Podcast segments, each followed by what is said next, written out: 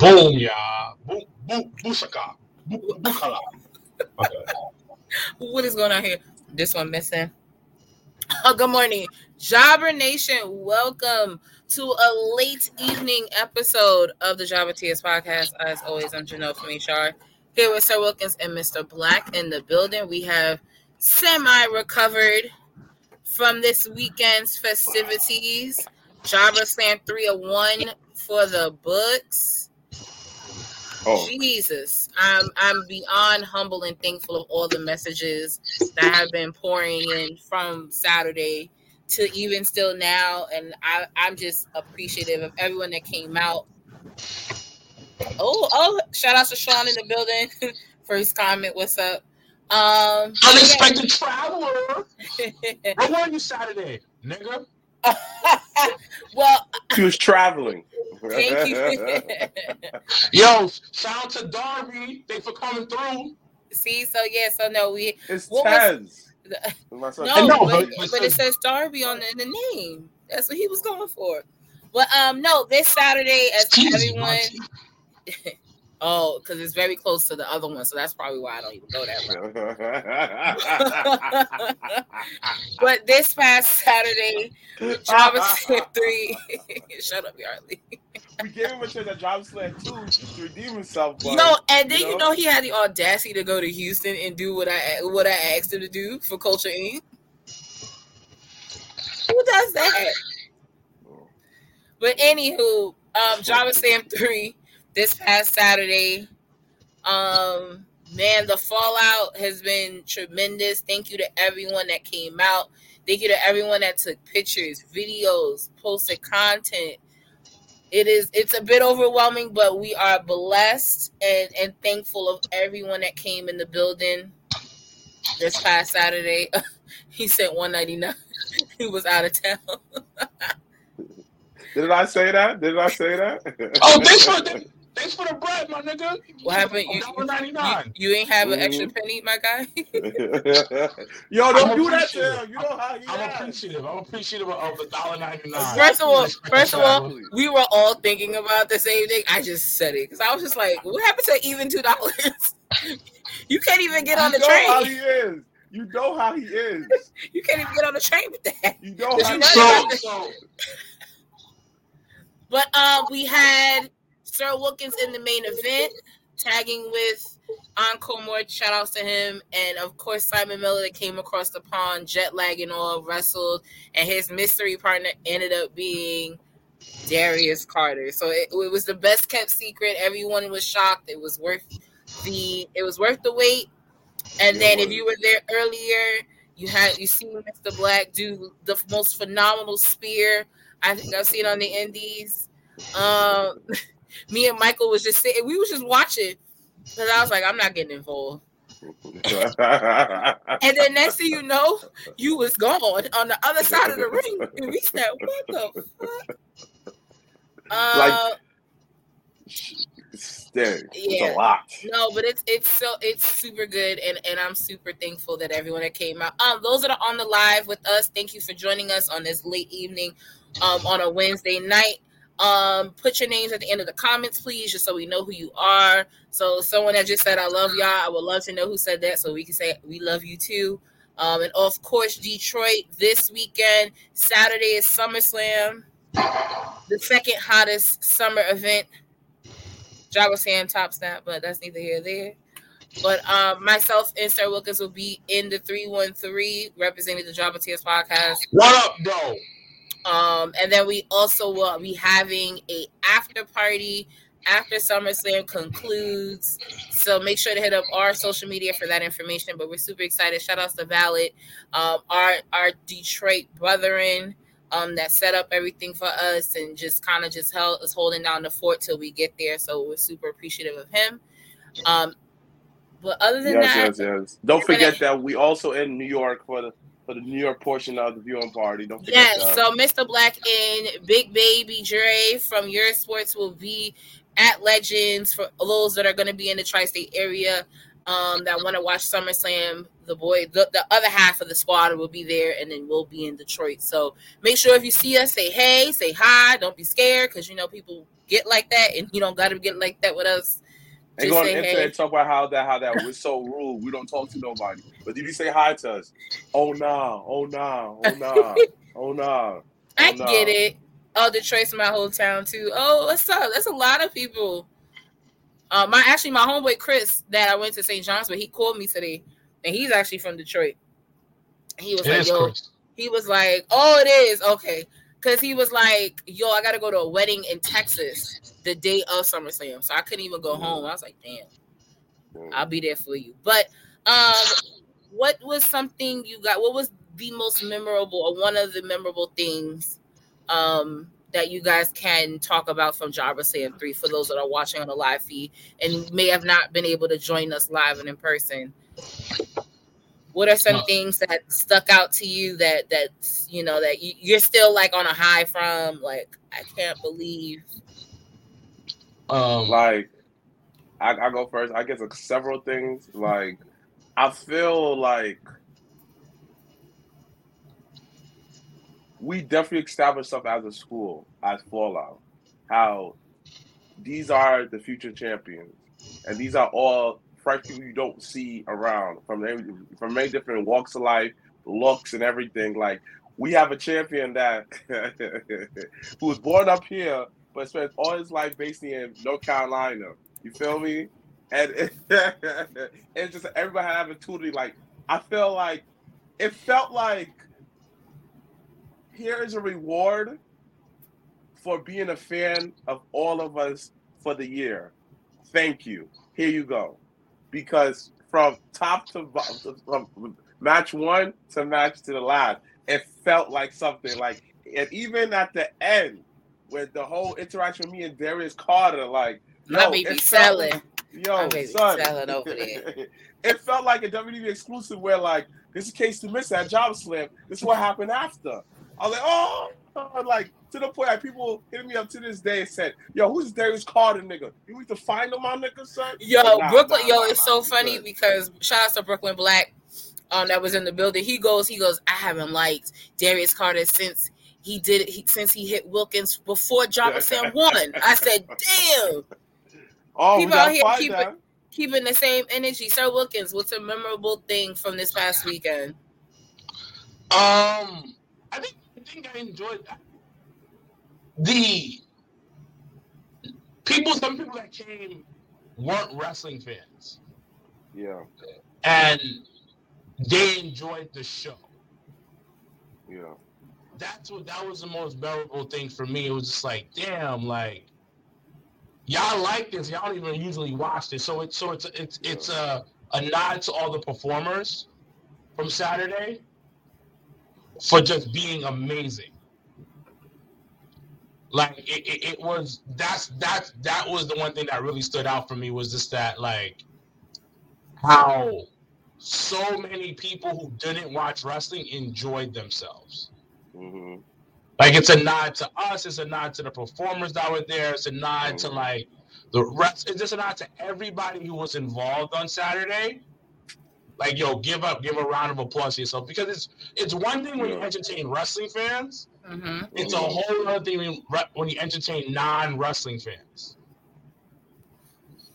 And it's a big thing to do. Not a lot of people can do it, unfortunately. And it's not the toot our horn. It's not a big up for us. It's just we've seen it. And watching wrestling on the indies and just other promotions, just in general, like, it's not easy to get that kind of crossover where you get the hardcore wrestling fans and the casual fans in one room. Feeling. I'm gonna break kayfabe real quick. Shout out to Darius who kept saying, "Yo, I got the celebrity match tonight." I'm in the celebrity match tonight. I was like, "Thanks, Darius. I'm not a celebrity, but thank you." And neither is Simon really, but whatever. You know what? We got this. And Simon, I want to let you know, breaking kayfabe. Simon is probably one of the easiest motherfuckers to work with. Yes. Like, Simon is one of those rare people that I met in wrestling where, oh no, this is how he is in person. oh no, this is not a persona. Simon is legitimately a good person. Yeah, like what you see, like when he does ups, downs, anything on shout out to World Culture, like that is him through and through. And he really came for like 48 hours to really just shout show really Earl. Just show us some love. So we definitely appreciate Simon Miller 10 times. Shout out to all the sponsors that have been there since JobberSlam 1. Who've been sponsoring us for 3 years in a row. Shout out to y'all, Backstage Brawls, those wrestling girls, Black Wrestling, you know, Stephanie Hardy, you know, Pretty Heels. Dang, who else? Like, I can't think of no one off the top of my head. And even the one that who made a repeat. Everybody that who was there from the beginning, everybody that was there from last year, everybody that who just came along this year, thank you. Thank you. And of course, big shout out to Big Joe Kim Joe, aka Papa Joe, for staying holding his down. Oh, did you just kick him off? That was him by himself. Like he was in such a groove and then this disappeared. But that's how much he loves everyone. It just was so much love that he couldn't contain it. But to Robert's question, he asked. Or usually, when would be like the best time? I don't know. Wilkins is at work. So I'll just learn more from you.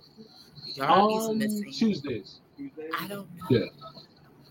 But we'll talk on Tuesdays. Email me. I give you a number. I get it for you. Yeah, we get my popular thing in this text. Thanks, Dad. Have a good night, folks. I appreciate it. Thank you. Shout out to the Call Up Podcast. My bad, guys. It's the same. It was the same dude. It's the same guy. He's eager to learn. He said, "Mute that nigga." he literally changed all of us. Like before we even got on. Pull the curtain, ladies and gentlemen. I'm at work, right? I'm in my office. Oh, I said that's how he's at work. I'm at home. And then one of the guys that he's from another branch. He came in and just like, oh man, hey. I just want to learn from you. And I'm just like, all right, bro, get the fuck out of my like. And then I'm giving him like getaway vibes, but I don't want to be rude getaway vibes because he's a nice kid. Yo, my man's like, get the fuck out. That's really what he would have said, but he can't. But I'm not saying because he means. No, he means. Yeah, he's trying to learn. Robert Brown had asked, how long have we been in the business? Well, we've been doing our podcast about almost what? We've been in the business all our lives, Robert Brown. Robert Brown, we've been doing this all our lives. When we woke up, got out of our mom's room, I found you started crying. That's how long we've been in the business, Mr. Robert Brown. We bleed this shit. But to your question, Mr. Brown, we've been doing JobberSlam for 3 years. So at minimum, that is. Wait, what I missed? Yeah. What I missed? Who I? No, I was saying that one of our viewers, Robert Brown, shout out to him out in Indiana, had asked how long have we been in the business, and then your brother went on a whole spiel about all of our lives, and I was just like, that really doesn't answer the question. But I will say that it has at least we've been doing JobberSlam for 3 years. So shout out to my son Randy. You're right, justice for Mr. Black. But. This for you. I'm so asleep. But no, I just love the fact that people far and near can come and network with each other. And I told all the podcasters, all the sponsors, just make it your duty to say hi to somebody you don't know. Because wrestlers for the niggas. Yo, it was crazy. So shout outs for the Wolfpack podcast. They gave away 2 tickets. Oh! And the winner, he said, yo, I've never seen a space full of people that look like me and enjoy wrestling. And I was just like, welcome to Wakanda, nigga. That's what. Welcome to Wakanda. Because you got black and brown people. You got the Latinos over there. Ooh, wait, what if next year's theme is Coming to America? Ooh, I don't know where that came from, but you just said something to me and that triggered me. No, you said Wakanda, and I was just like, I don't want to do Black Panther. That's a little too. That's sad. Java TF forever. But coming to America. Hold on. Let me put that in. Let me make that note. I was just no. That should be welcome to Jobber Nation. JobberSlam 4. I kind of like that. JobberSlam 4 coming to Jobber Nation. No, just put JobberSlam. Just put JobberSlam for Jobber Nation. Yeah. All right. Well, you guys have witnessed, if you are on the live and witness us brainstorming JobberSlam 4 for 2024. JobberSlam 4, Jobber Nation. Ooh. Oh, wait, can we do? Oh, damn. Because I'd have been like, damn, can we do shirts like Four Horsemen? But I guess that may be too bad. We can do Coming to America, though. That's going to be dope. We can do the Nation of Domination. Oh, okay, that could work. But for the T-shirt. America theme. Yeah, okay, hold on. Because Farouk had a little thing over his leotard. Nation T-shirt. Well, all right. See, we brainstorming. We brainstorming, guys, but that's what we do. Because once again, we love to being able to give you guys JobberSlam. Oh, if we do Come to America, I am getting a big booty African woman to throw rose petals as I come out. You know what's crazy? I thought about Coming to America and saw the entrance that you were gonna make, and it was that. Oh, you think the entrance was ignorant this time? It's gonna be even more ignorant. Oh, what the fuck is your name? Oh, I know who you're talking about. What's her name? The one that sings. Yeah, she gonna sing the national anthem. Oh, my baby sleeps. She gonna sing the national anthem. He know how to say her name, but he sleeps. She gonna sing the national anthem. Okay, well, the Black national anthem. Yeah, she'll sing the Black national anthem, and then I'm gonna find two. Oh, should we find like a little troupe to do an entrance dance, like do do do, like you know how like do do do do. Or we actually just get real drummers. Actually, that'll probably be better. I actually want drummers. I don't know who I'm wrestling at JobberSlam 4. But it's probably somebody. I can't. What's the wrong? I can see video. Oh, but you know what's crazy? And then all the promos can be the scenes from the movie. Yeah, no, I think Coming to America is going to be the scene. Somebody's going to give me a bath. I'm going to be in a bathtub, and somebody's going to be giving me a bath. I'm cutting a promo. As long as it's not a throne. And that's where I cross the line. That's where we... I think that JobberSlam 4 is going to be the final conclusion of JobberSlam Sovereign Prolific. Okay. But for those that were unable to come this past Saturday, JobberSlam 3 is on Title Mesh Network. Mm-hmm. So you go on there and you can watch the show in its entirety, along with our other two JobberSlams as well. So shout out to Title Mesh Network, one of our big sponsors for every show we do for Battle Club Pro. So we're super thankful and appreciative for them to putting us on their platform. Of course, shout outs to Joe, shout outs to Red, shout outs to Paul, Dre, of course, the Jobber Tears Network squad. Everybody came through. Everybody was on the one. Shout outs to Izzy helping out with the playlist with Mike, Ronaldo and Lawrence helping you out with your entrance. Amanda and Britt helping me at the door. It was everybody pulled their weight. It was a Jobber team show. Yeah. Jobber Tears team. It really was, and it's really dope. And then last but not least, shout-outs to Nate and Storyline Tees for our official JobberSlam 3 T-shirt, which is going to be on his website, storylinetees.com.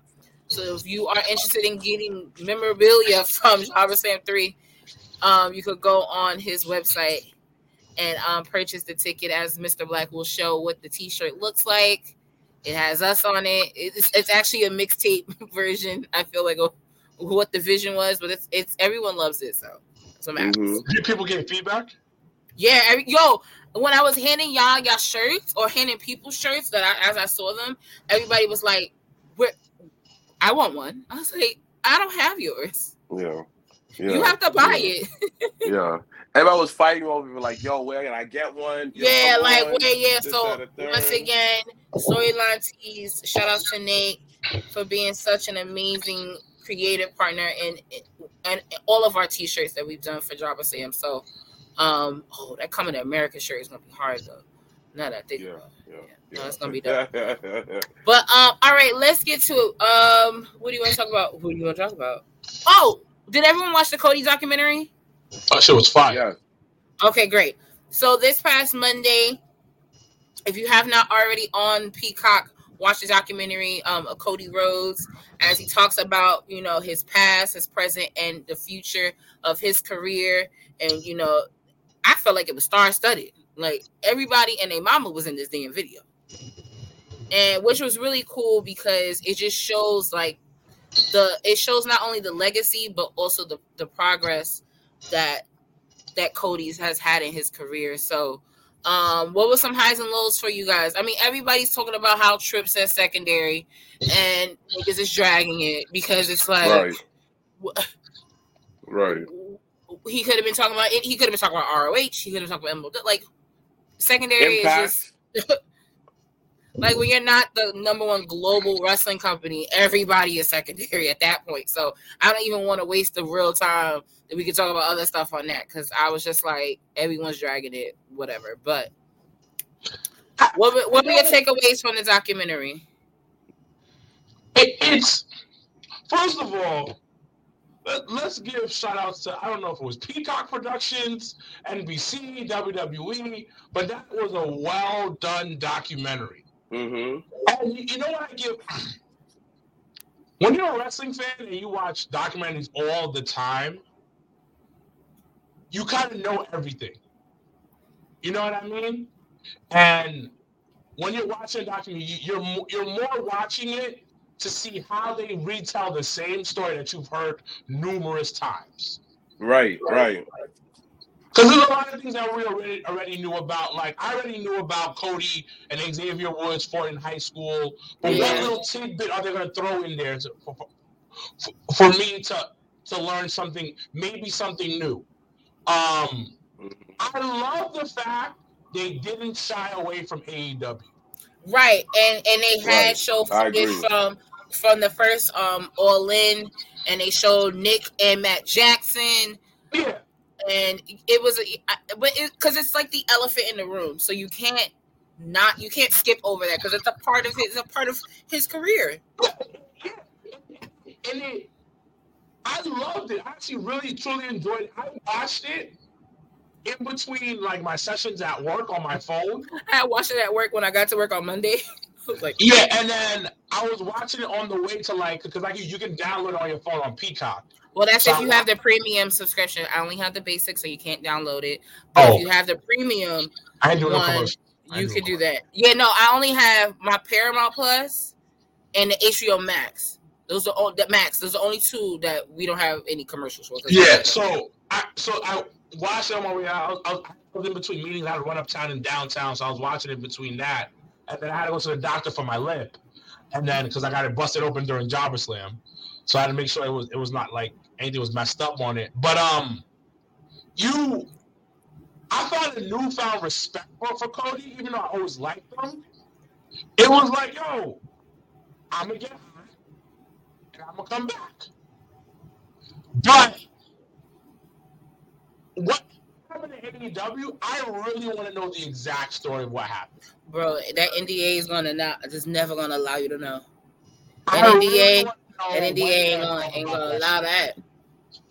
Because I would love to know what happened with that. And also, this woman, Brandy. I can't wait to meet her. Ooh, baby. She is a rider. And she made sure Cody looked great. This wasn't Cody's fault. This was their fault. It's Cody's fault, but we don't care. Oh, we not gonna throw my baby out of the bus now. And I love that the fact that she had his back the entire time. Mm-hmm. Throughout the documentary, it was just very candid, like, yo, it was their. It's basically their loss, not ours.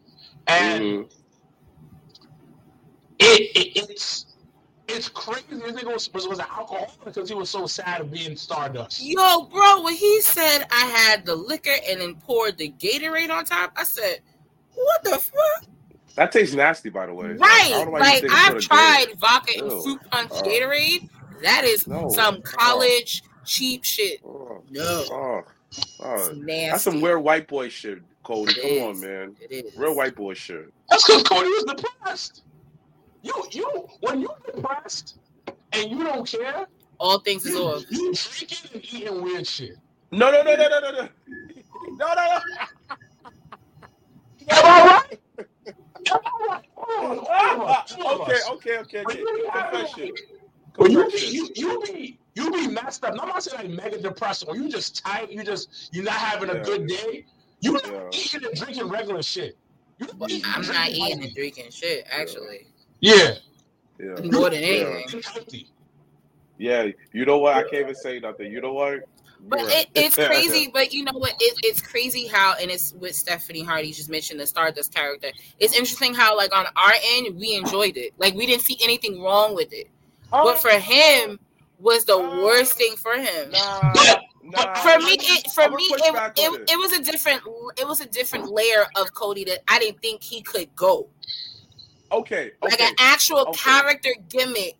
And doing what he did, I was like, I did not see him doing that, but I actually like the fact that I saw him do it because I know he can do it. I didn't think he could. Okay. This is me because I've been a Cody fan since day one. For me watching it, it was just like, he did Stardust. All right, go back to Cody. Once his pop died, I was all the way in my head with like, the Stardust gimmick, that's like a gimmick that's not going to take you to the main event. Just because how it is and what company you are. I was hoping once his pops died, he go back to being Cody Rhodes because I remember the Dashing one, the one that he put a paper bags on everyone's head of the mustache Cody. I like when Cody was being Cody. So I was hoping after his dad died, it's a reset of his character and get back to the top. Again, I enjoyed it, but I felt that they dragged it for too long.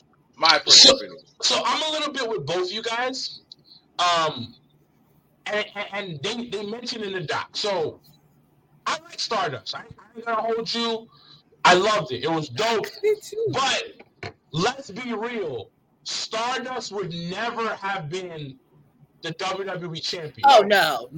But that's the reason why he hated the character because it's like I can't go up from this. I can't be the champion, the face of the company. Mm-hmm. So. That's why he hated because as long as he is Stardust, he will never, ironically, this is saying, finish the story. So we loved it as fans, but then the bigger picture of the situation, Miss mentioned it in the documentary, other people did as well, was you cannot be champion as Stardust. No, that's almost impossible. Yeah, that wasn't going to be a thing. But that's why I love when I felt like throughout the documentary, it was like chapters. And it made you feel like once one finishes, the other went. And what I loved about what he said was, he said when he realized he was the American Nightmare in when he was in Japan. And he said it was a mixture of all of the things that he had already did, from Stardust to Dashing to himself, like, American Nightmare Cody Rhodes is a mixture of all of those things. And I thought one interesting thing that I didn't realize, and I really actually want to look into like wrestling coincidences because I just feel like it is like really weird, but his last WrestleMania, the location was the same location that he re-debuted. And I was like what? But that's how the universe works, though. Because I was there for 32, and I barely remember him being there. I mean, I barely remember that day anyway. But to think back how when we were in Dallas and the same stadium, and him to come back to the reaction because he thought he was going to get booed. He thought people was not going to receive him well, and for that, for over 80,000 people to sing him out that first night. I know he had to feel good about that. But the thing about it, though, when you... And I've always said this. I said this before. He's a WWE guy. Like, when he was in AEW, he even laughed about it in the comments once. Yeah. Like, he's a fucking Ken doll. And then when you're looking at him standing with the Bucks and the rest of the guys there, they're great-looking guys, but they don't look as polished and that's super clean as Cody. Because you know Cody looked like, oh. Because the dude grew up somewhat privileged, even though his family struggled. Oh, when he talked about that, his dad and that Rolex, I said, "Oh my god!" But he grew up in the business, like in many ways, the Bucks, Kenny are outlaws in the business. That I was just about to say that. I was just about to say that. Like I say that Cody in AEW was that dude from private school who got kicked out, and now he's forced to go to public school. That's how he looked like. Yeah, that's you know what? That's a good. Yeah, that's actually yeah. Because like how that technology. Yeah, because like I see pictures of him, even him on the Indies. Like, okay, this is no jab to anyone else who left WWE, but Cody was one of those people that who left WWE. And you saw at the indie event, you looking like from person why is he here? Never watched. Yes. Like, why you here? Even when I see you taking pictures, I'm looking like the way you carry yourself. You can't sound like a private school nigga in a public school. Like no. He just wanna be cool and I think but he needed that run. Yeah. But he needed that run though. Like I always say this, Cody is Lil Wayne. Like grew up in the business, always in the business, but for him to take it to the next level, he had to go ground level. Like Lil Wayne when he did his mixtape run, and Cody popped when he went on the Indies. But also too, like, and it's a beautiful thing.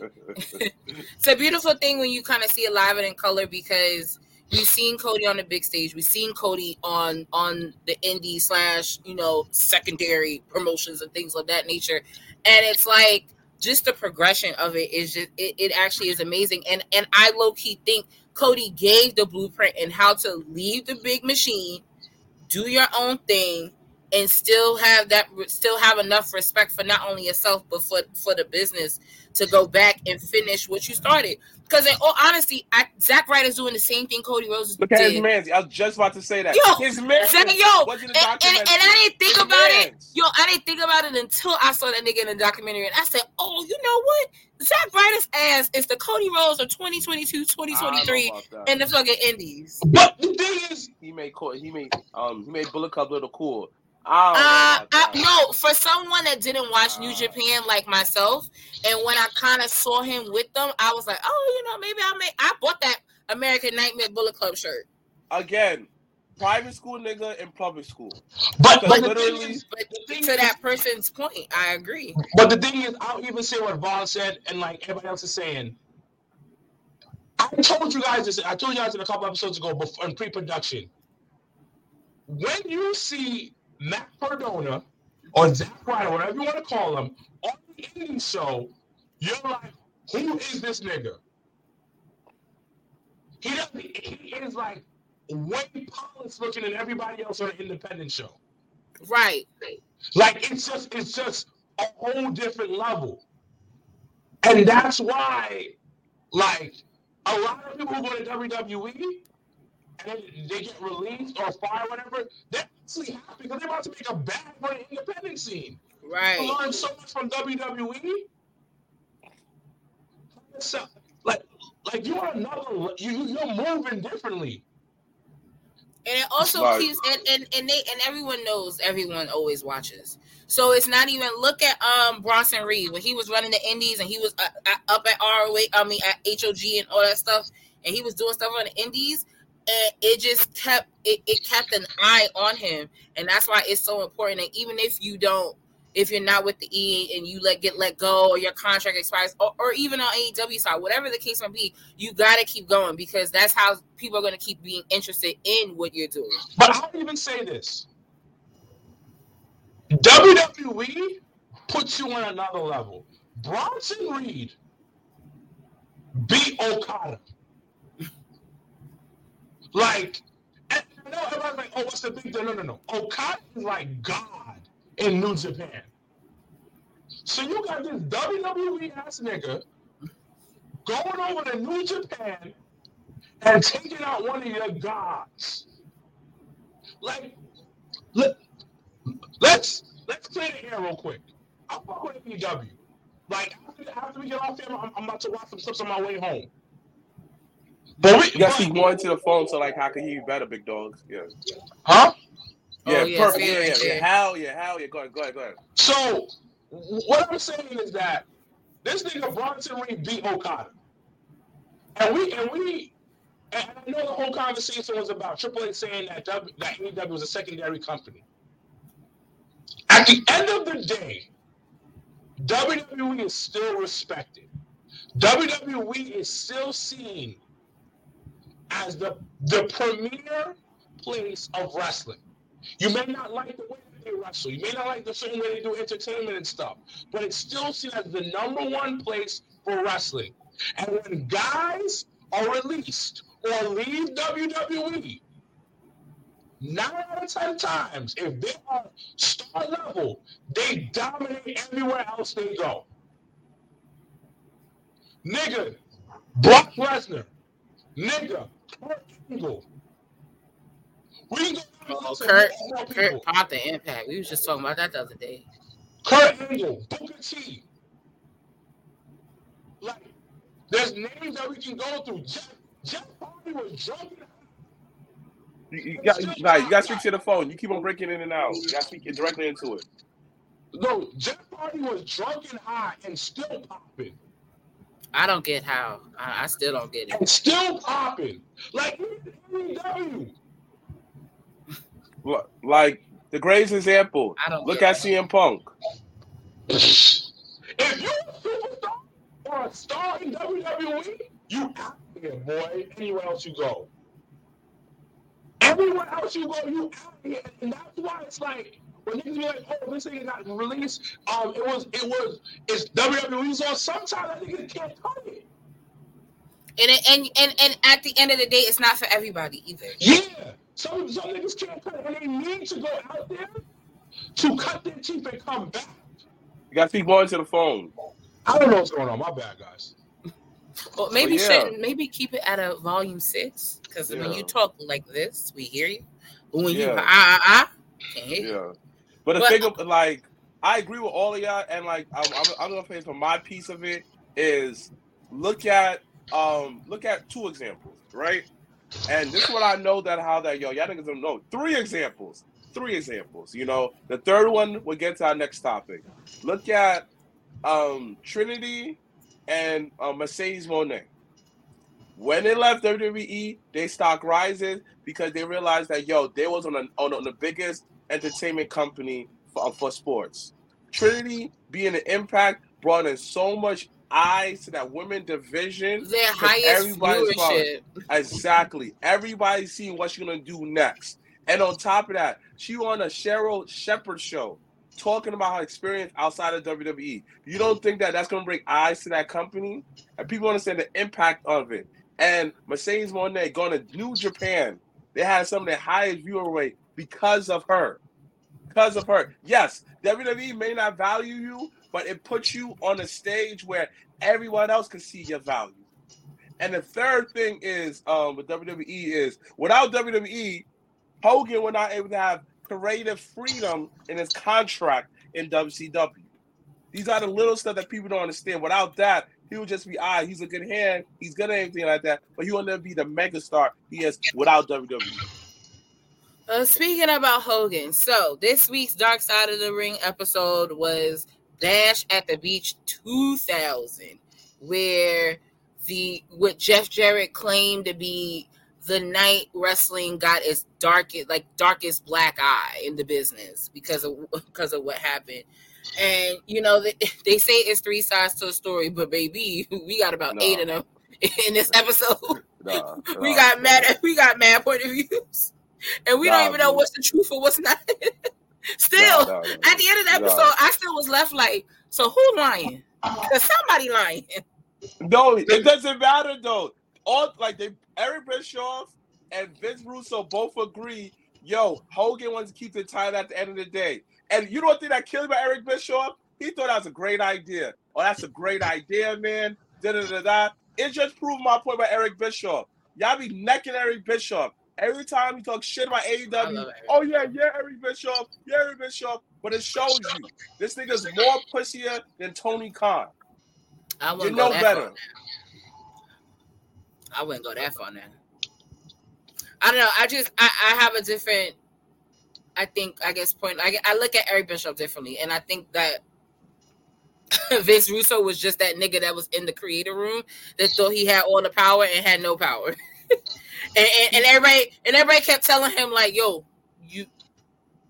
you don't have the last say. And he was like, nah, I'm still gonna do whatever the fuck I want to do. But the thing about it is, everybody blamed Vince Russo for that for years. But really, it was Hogan and Eric Bischoff. It was all of them. Everybody got to own a part in that. I don't think it was just it definitely the years that have passed. Definitely, I think everybody saw and still sees Vince Russo as the bad guy because of not only just that, but probably a whole bunch of other things that was the demise of WCW. But you just said it. He had no say in the matter. So right, but they still did. They still did what he wanted to do. But okay. And then in the middle of the pay-per-view came back out and cut a promo that ain't nobody knew was gonna happen. And even he said it on the thing. He didn't know what he was gonna say. Okay, that's fine though, but Hogan didn't that. It did way worse for the company. Because at the end of the day, Hogan, I don't know why black people bang with Hogan. It's a proven fact. He got tight because Booker T was champion. But y'all niggas still want to be on Hogan's dick, black people. Why? How do you even tell that Booker T was champion? Son, the whole plan so was to be Booker fair, T I to be champion. No, so and then Hogan said, "Oh no, I was thinking about championship." And Hogan wanted to be champion, and as him having creative control, he had that right to say that. So that's why, and it was crazy how this nigga sued them and won and lost at the same time. And I was just like. But my thing is this, fine, I agree with you, but Booker T got screwed because when you say Booker T want to be champion, he got tight. I would be champion again. Why, Hogan? He was not drawn like that. Let the next man become champion. No, okay, so you ain't on Booker T, B. I do think though. So listen, as much as y'all know, I don't fuck with Terry like that at all. I do think if there was anybody in that position of taking that title, Hogan would have been like, no. Like, I don't think it was a specifically Booker T thing. Why you defending him for? Stop because I don't know. Because I have to. So stop defending him, as someone that let me show you who he was. Listen. As everyone knows, I don't fuck with Terry, but I'm just saying to you that I don't think that this was the time where he was just like, "Fuck them niggas, I'm out of here" type of thing. I'm with Janelle on that. I don't think that. I think if anybody, let's stay defending this racist. No, why you defending him for? I just think that if anybody was in a position, they would have put in Hogan. Still would have been tight because at the end of the day, he wanted to be champion. It didn't matter who it was. That's all I'm saying. No. That's all I'm saying. I'm running with the fact that you got extra tight. I bet you Scott Steiner beat JJ at the end of the night. He went, I'm cool with Scott Steiner. Nah, he probably would have been upset about that too. Well, this is it. Watching that version. All I'm gonna say is that first of all, niggas is children. Yeah. When you break it down, niggas is immature. Yeah, egotistical and just straight jerks. That's the first thing I got from watching that. The other thing, Hogan was not letting go of whatever little bit of star power he had. He knew he was at the end. He knew he was at the end. Letting go of the past. He was not any type of way trying to pass the torch on to anybody else. No. And I respected Jeff Jarrett because he was like, damn, this is not good for the business. Mm-hmm. You got to give him some type of respect. Right. Vince Russo was wrong. Eric Bischoff was wrong. Everybody was wrong. Yeah, all them niggas was wrong because when they got on that plane, they didn't know Russo was going to be popping off, and when they landed, they realized, oh shit, this nigga done said a whole bunch of shit. This nigga Hogan is naive Because he hates when people call him bald. This nigga has been bald since I was born. I don't understand how you hate when people call you bald. When you've been born, bald, borderline. Blaze Hunter said, what made JJ bring him into TNA? And it was all he that. Didn't bring him in. I think that was Dixie. That was Dixie. I definitely think that was Dixie. That was Dixie. And what actually my biggest takeaway from watching the episode really was when, and I felt that was when Jeff said, yo, I never looked at Hogan the same after that night. My biggest question. Cody Rhodes. Yeah, because because he knew his dad. She talking about Hogan. Because he knew his dad. He was around him growing up in the business and stuff like that. I don't think it was that. Nah. I believe this nigga Hogan signed a contract with WWE and signed him to be on everybody's dock. They had blackballed him for years. So I guess this it was way before Dixie because he came in during the NWA day team. No, he didn't. Stop. No, he did not, Gene. I remember I watched Impact. Yo. They have been transitioning the title away from the whole NWA. They had their own title. They had a 6-sided ring. I remember, and because they were the big press conference with Dixie Carter for Hogan. I definitely remember Dixie putting Hogan in. But, regardless of the fact, I think at that time, it put eyes on the product. It did what it was supposed to do. 100%. So at the end of the day, as you may personally feel about Hogan, at the end of the day, niggas is still popular. Niggas is still going to shows. 100%. So, I didn't care for Impact all that. So I wasn't sure. No. It was with Jeff Jarrett. What was? Shortly after Hogan left WWE, he told him that TNA began making overtures to Hogan, culminating in Jeff Jarrett, co-founder of TNA, and then NWA World Heavyweight Champion, launching an on-air attack on Hogan in Japan. Remember when he hit him over the head? Yeah, but that okay.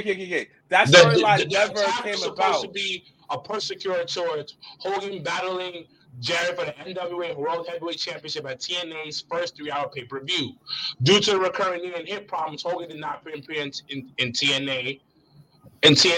Still, the incident has been shown several times on TNA broadcasts. So, yeah, he did deal with him. Then, in 2009, Dixie brought him over. So that's different. Because when Dixie had that shit going on, that was really the beginning of the end. All that. Because niggas really wasn't fucking with Terry at that time. Yeah, it wasn't. It wasn't. So like how I was right. Cause I did remember that, and something happened. You're right. Something did happen, but Jerry was not there when they brought in Hogan. As far as the biggest thing I could think about was when Jerry had took Kurt's wife. No, he was there. He was there. Cause on October 27th. 2009, it was announced that Hogan had signed a contract to join TNA on a full-time basis. The footage of him signing and the press conference at Madison Square Garden following it featured on the October 29th episode of Impact. On December 5th, 2009, Hogan announced on UFC's The Ultimate Fight that he would make his official TNA debut on January 4th, 2010, in a special live 3-hour Monday night episode of Impact, to compete with WWE's Raw, which featured the return of Bret Hart. I definitely remember them compete. I remember them on Monday for like 2.5, and then they moved. And then he refused to join a full-fledged reunion of the group with Kevin Nash, Scott Hall, and Sean Waltman. It's a different start time, and stuck to his business relations with Eric Bischoff, who made his appearance to declare that the two of them would flip the company upside down, and everyone would have to earn a spot. Hogan also encountered TNA founder Jeff Jarrett on broadcast, appearing via video wall and interrupting Jarrett's company's success speech, stating that Carter was instrumental in the company's survival, and just like the rest, Jarrett would have to earn his spot, kayfabe, in the TNA company. So that whole shit was stupid. So basically, these niggas took creative control from WCW days and put it in Impact. Basically, yeah, and after that, Jeff Jarrett and yes, he didn't like Hogan, but business is business. Yeah, and after I had that during that time that Jeff Jarrett wasn't the same. Jeff Jarrett had power during that time because Dixie Perrin, like the Panda Electric Company, bought out his share. I mean, basically took over the company. So it wasn't Jeff Jarrett's idea to bring in Hogan, but he was a talent there. I remember that. But it wasn't like he was there like before when it was NWA TNA. It was Dixie Land. Oh, of course. All right, let's get into our finale topic of the evening, which is SummerSlam. The third out of the four Big Four has arrived at Ford Field. I think it's been over 20 years since the last premium live event has been into the city of Detroit. I think since that WrestleMania.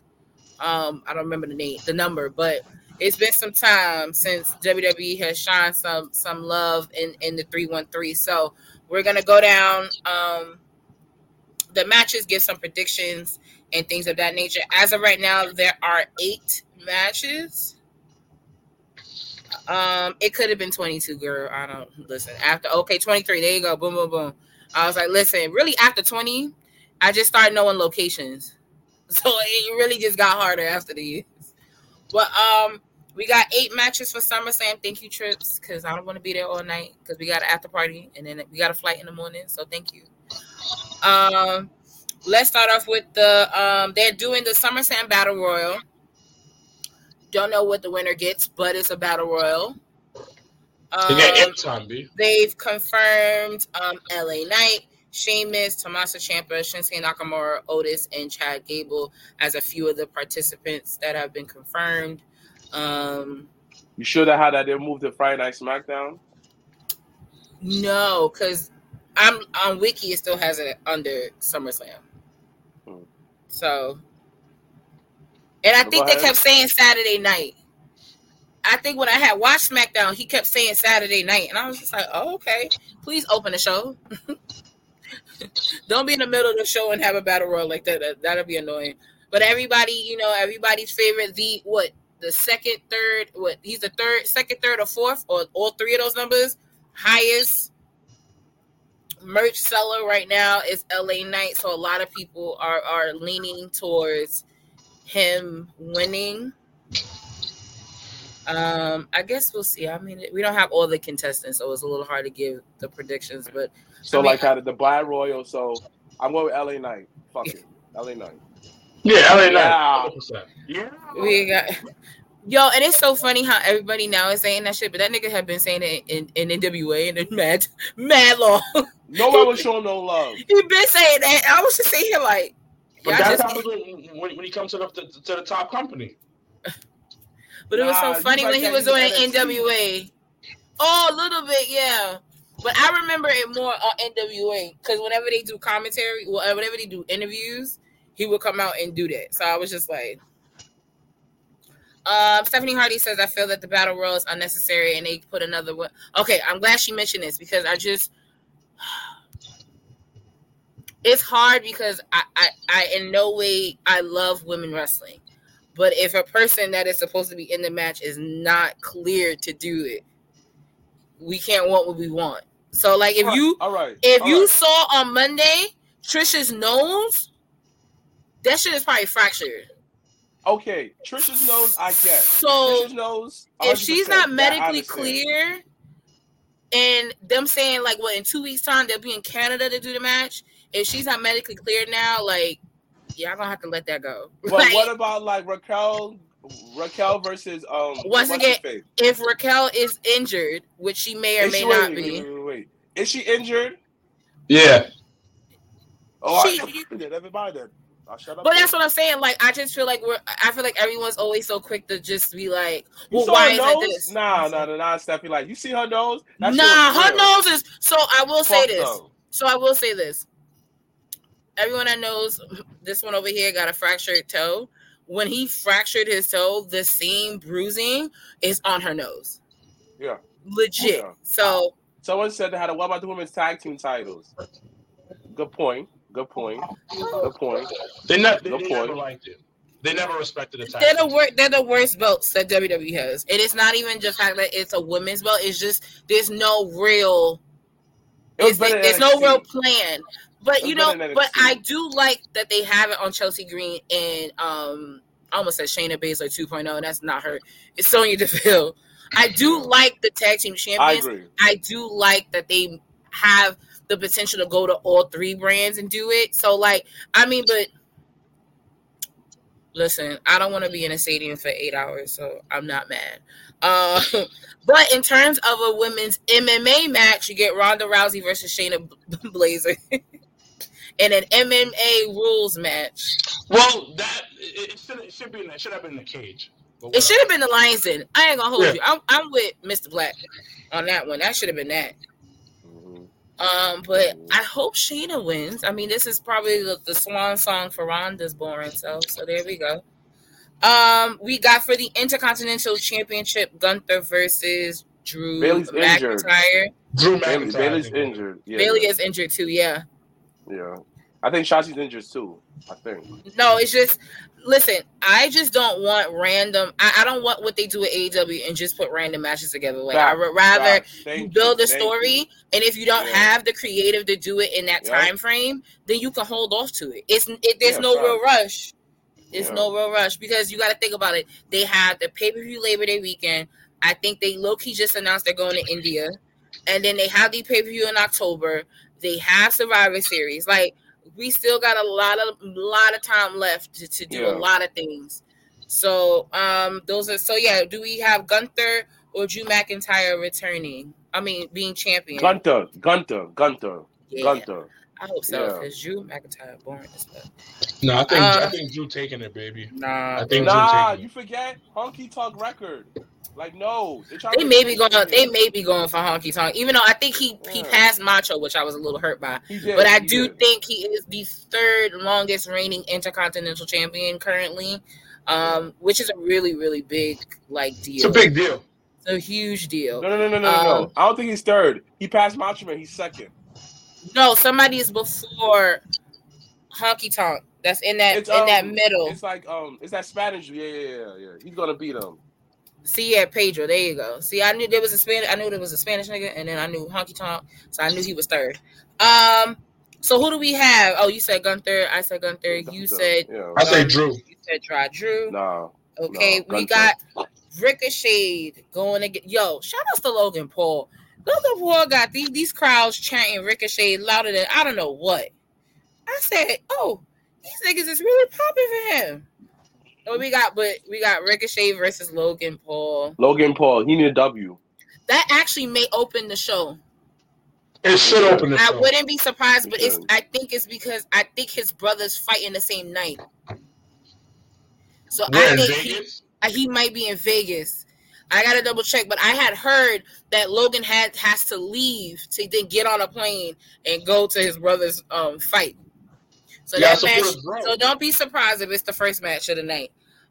We got Asuka versus Charlotte Flair versus Bianca Belair for the WWE Women's Championship. Do we see a cash-in? Do we see a retained? What do we see? Asuka gotta win. Asuka, because I do want to see these two Japanese bitches kill each other. So Asuka. I think it's sad. I want to see these Japanese bitches kill each other. Sir Wilkins, who do you have? Asuka. Okay. I actually, because when I heard this could be the come out, I said, I wouldn't mind that. Because it would actually be, the pop for Io would be bigger. So I would see Charlotte winning and Io cashing in on her. No. Stop giving her these cheat codes rings. I hate when they do that. Listen, okay. I like Charlotte as a competitor. Charlotte's a great competitor, but the way that they cheated her to get to 16, I don't like that shit. That shit is whack. But I'm fine with it. But I guess me living through it is just it's not the same because you're not she's earning it, but give me some meat. And her early tirade wasn't enough meat on it. Back for her, I just don't like it. I don't like it. Again, if she wasn't so close to her daddy's range, she was at 10 and 9, all right, cool. But she's close to it. Not like this, baby girl. Not like this. So Vaughn said it would mean more with Io cashing on Asuka, but I think the pop would be bigger if it was on Charlotte. 1,000%. But I just feel like Charlotte just like, yo, stop cheating away to the top like this, big dog. No, it's not fair. Listen, you can't cheat to the top when you're already on top. No, I'm not talking about that. I'm talking about how they cheating away to get to 16 reigns. Like, this is not the way, dogs. It's not the same. It's not. All right. We got Seth freaking Rollins. Charlotte has been cashing on so many times. No, cashing on Bianca Belair. That would have been better. No. Why not? No. Why not? You seen her like, right? You Teflon. You be good. No, I'm not doing that. Yep, right here. Yep. Thank you. Thank you, Blaze Hunter. Until the little white kids stop fucking her, they're not gonna turn her heel. It's not happening. Sorry, I'm dead ass. When these white little girls stop putting these braids that they sell on WWE shop in their hair, then they can turn her heel. But until then, that ain't happening. So, do you think that as a cultural appropriation for them doing that? No, I think they're living the gimmick. Living a gimmick, living a life. Living a life. Seth freaking Rollins versus Finn Balor for the World Heavyweight Championship. Do we see a cash-in? I don't see this nigga Finn winning. I don't either. I don't at all. Wait, hold up. Only way I see Finn winning if there's no cash in on the women's match. And I see Finn winning and Damian Priest cashing in. I see that. But I don't think that's not going to happen because everybody's predicting that too much. So, no. Yo, and because of that, I really low-key want Damian to try it on Roman and shock the world. I ain't going to hold you. I've been sitting on that for weeks. I'm just like, yo, everybody think he going to cash in on Finn. Why you say something for Janelle? She shouldn't have said nothing. Oh, because they be listening? Sorry. Come on. My bad. I didn't know. We doing the predictions. My bad. But yeah, I see Seth winning. We got the. I do not see Finn winning at all. We got Cody Rhodes versus Brock Lesnar. Cody. Whoa! Wait, are they fighting? Wait. I thought that they fight in some kind of special match. Oh, that was special. I was talking about was Ronda match. That's the Ronda match. Oh, okay. Yeah. Okay. But Cody will win. Question to you guys: after this win, who's the next storyline he's gonna have? Because they gotta fill in those blanks until they get to WrestleMania season. The Miz. Okay. The Miz. You said the next storyline? Uh-huh. I think the Miz. I can go for the Miz. I got one. Or Logan Paul. Who else would be? What do you think, Janelle? Bobby. I can see Bobby. Yeah. Randall. Oh yeah, Randy's coming back. Randy's coming back. No, he's not. Nope. Here comes the update. The Dr. Dead said that Randy. It's just that you don't go back to wrestling. Like he can still he's like lifting weights. Yeah, the doctor said. Doctor said that he won't be able to really wrestle, but yeah. I don't. But listen, I believe it when I see it. Y'all already know how I feel. Nah. I did like the segment on Blaze Hunter mentioning the Hurt Business 2.0. I did like the segment on SmackDown. With them getting new suits, I was like, "Oh shit!" Let me ask you guys a question, both of y'all. Someone said this, right? And I was just like, "I don't know about this." Someone said that Bobby Lashley has no swag at all. What do you do? What do you think? You know what? So here's the thing: Bobby doesn't give me like if I walk up in the club, I will holler at him swag. Okay. But Bobby gives me like if I was in a cigar lounge, then I was smashed. Like that's the girl's name. It's a different level of swag. Like there's like if you go in the club, like Montez probably get it, Dawkins probably get it, like you know, like that'll be a thing. But Bobby, I'll be like, the fuck is you doing here in the club? Someone says like I forgot the girl's name. It's like somebody. It's like partying with somebody's dad. That's what Bobby. And after that. She said how that Bobby Lashley dressed like a 40-year-old white man. And I'm kind of looking like, you don't nigga have kids? You know, nigga, like, no. This is okay, okay. This is my thing. This is my thing. This is my thing. This is like this is my thing about Bobby Lashley, right? I think Bobby Lashley have that swag where everywhere he's go, he's gonna be Bobby Lashley. He don't need no clothes. I mean, he ain't got no. He's got no choice. Oh, yes, he does. Cause not everybody walking in the room as himself. They come representative. Bobby Lashley knows that he's him, meaning that I got kids, whatever. And he got swag because he got like swag because he's confident.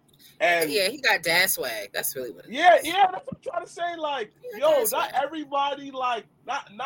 My thing is this: swag to me is whatever you wear, it fits you, and you make that shit rock. That's what I mean. Niggas filling in that damn missing too. He probably got the connect from Roman.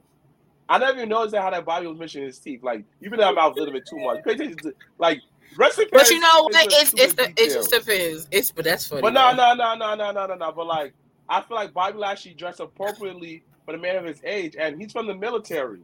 Like, he's from the military. He got a little different. Right. And like, my thing is, whoever said this, Bobby Lashley gives simp vibes. The nigga's married with kids. How's he a simp, nigga? I definitely don't think he's married. He is. I don't think so. He is. I know he got them 2 kids by that girl, Crystal, but yeah, I don't know if he's married. I think he's married. Let me see. I don't think so. Bobby was like, I don't want to be a player no more. My thing is this: what makes a guy a simp? Like, I don't understand the word simp. Like, I don't either. That. I don't say that's not in my vocabulary, so I don't know nothing. I have no idea what that's about. Welcome back.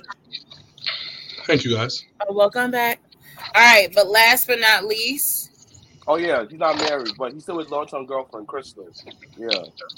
No, he's not with her no more. He with some. Listen, I saw him when WrestleMania was here. I saw him with a whole white bitch. So I'm just gonna put that on the table. But that's okay though. You like what you like. I was just very taken up. Oh, but you know, most black men in wrestling like white men. So. Nah, you wasn't joking, nigga. You meant that, nigga. You would never say you wasn't joking. Dang, I was joking. No, you wasn't. Yo, thank you. Loving on women is not simple. Thank you. I have no idea. But anyway, the main event will be for the undisputed WWE Universal Championship and for recognition of the tribal chief, Roman Reigns, who was just on First Take. Shout outs to him and Paul Heyman versus Jey Uso. Roman's winning, B. Roman's winning, B. Roman. Thank you, Roman.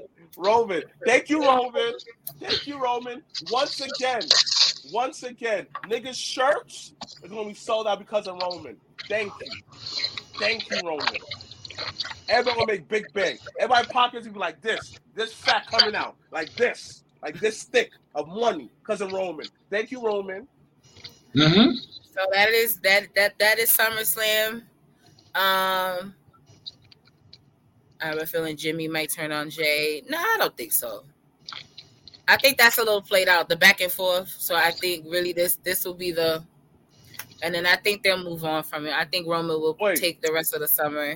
And this is why I said thank you, Roman, because of Roman Reigns and the bloodline. This nigga said Roman Rashad Reigns. Like, because of Roman and the bloodline, you don't notice that everybody trying to have deep storylines now. Thank you, Roman. Everybody try to copy all that. AEW, when Trish Stratus, low-key mentioned Becky Lynch's daughter, she was like, "You don't keep my daughter's name out your mouth." I was like, "Oh shit!" Come on, thank you, Roman, bringing back storytelling in WWE and wrestling. Thank you, Roman. Thank you, Roman. Everybody put your ones up. Put your ones up. Everybody put the ones up in the comments. If you beg Roman, put the ones up. B, yeah. Hey, thank you, Blaze Hunter. Thank you, Vaughn. Yep.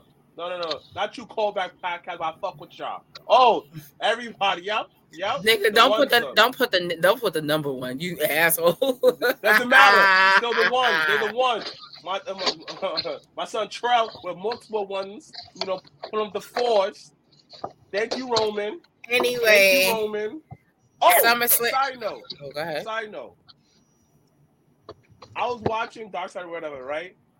And John Cena was really close of being the modern day Hogan. If he never won that the Open US Challenge, he was really this close because of modern day Hogan. Because the certain way that he was carrying himself a certain type of way, very close to Hogan. So John Cena definitely saved his legacy after that. Listen, I'm here for all the surprises. Yes, I did say that, and I do still mean that with all of my chest. Because, okay. Well, hopefully, I'm excited. I'm excited about this weekend, just as I was last weekend. Once again, if you're going to be in the tri-state area, you can go to Legends, Mr. Black, and Dre. Not Legends. No, Dempsey. Dempsey, which is a few doors down. Same block. So you can look for information on our social media for all that information. It's about competitive spot. We taking over. Anyway, and once again, myself along with Sir Wilkins will be in Detroit live and in color. So make sure to come out. We are having our after party, SummerSlam after party. Shout outs to Valid once again for putting that together. Valid, we're excited. God, we got Valid. Over 200 RSVPs for the after party. This is just gonna be an extensive, it's gonna be the extent of us all coming together after an amazing pay-per-view. I'm excited. My guys.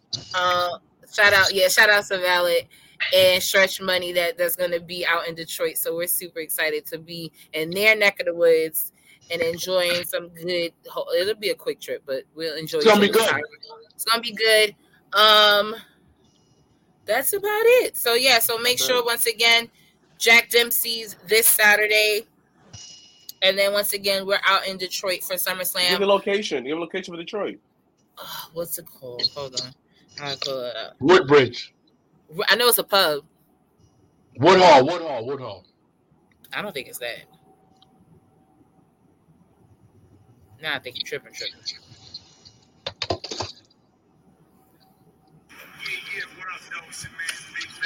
Woodbridge Pub out in Detroit, Michigan.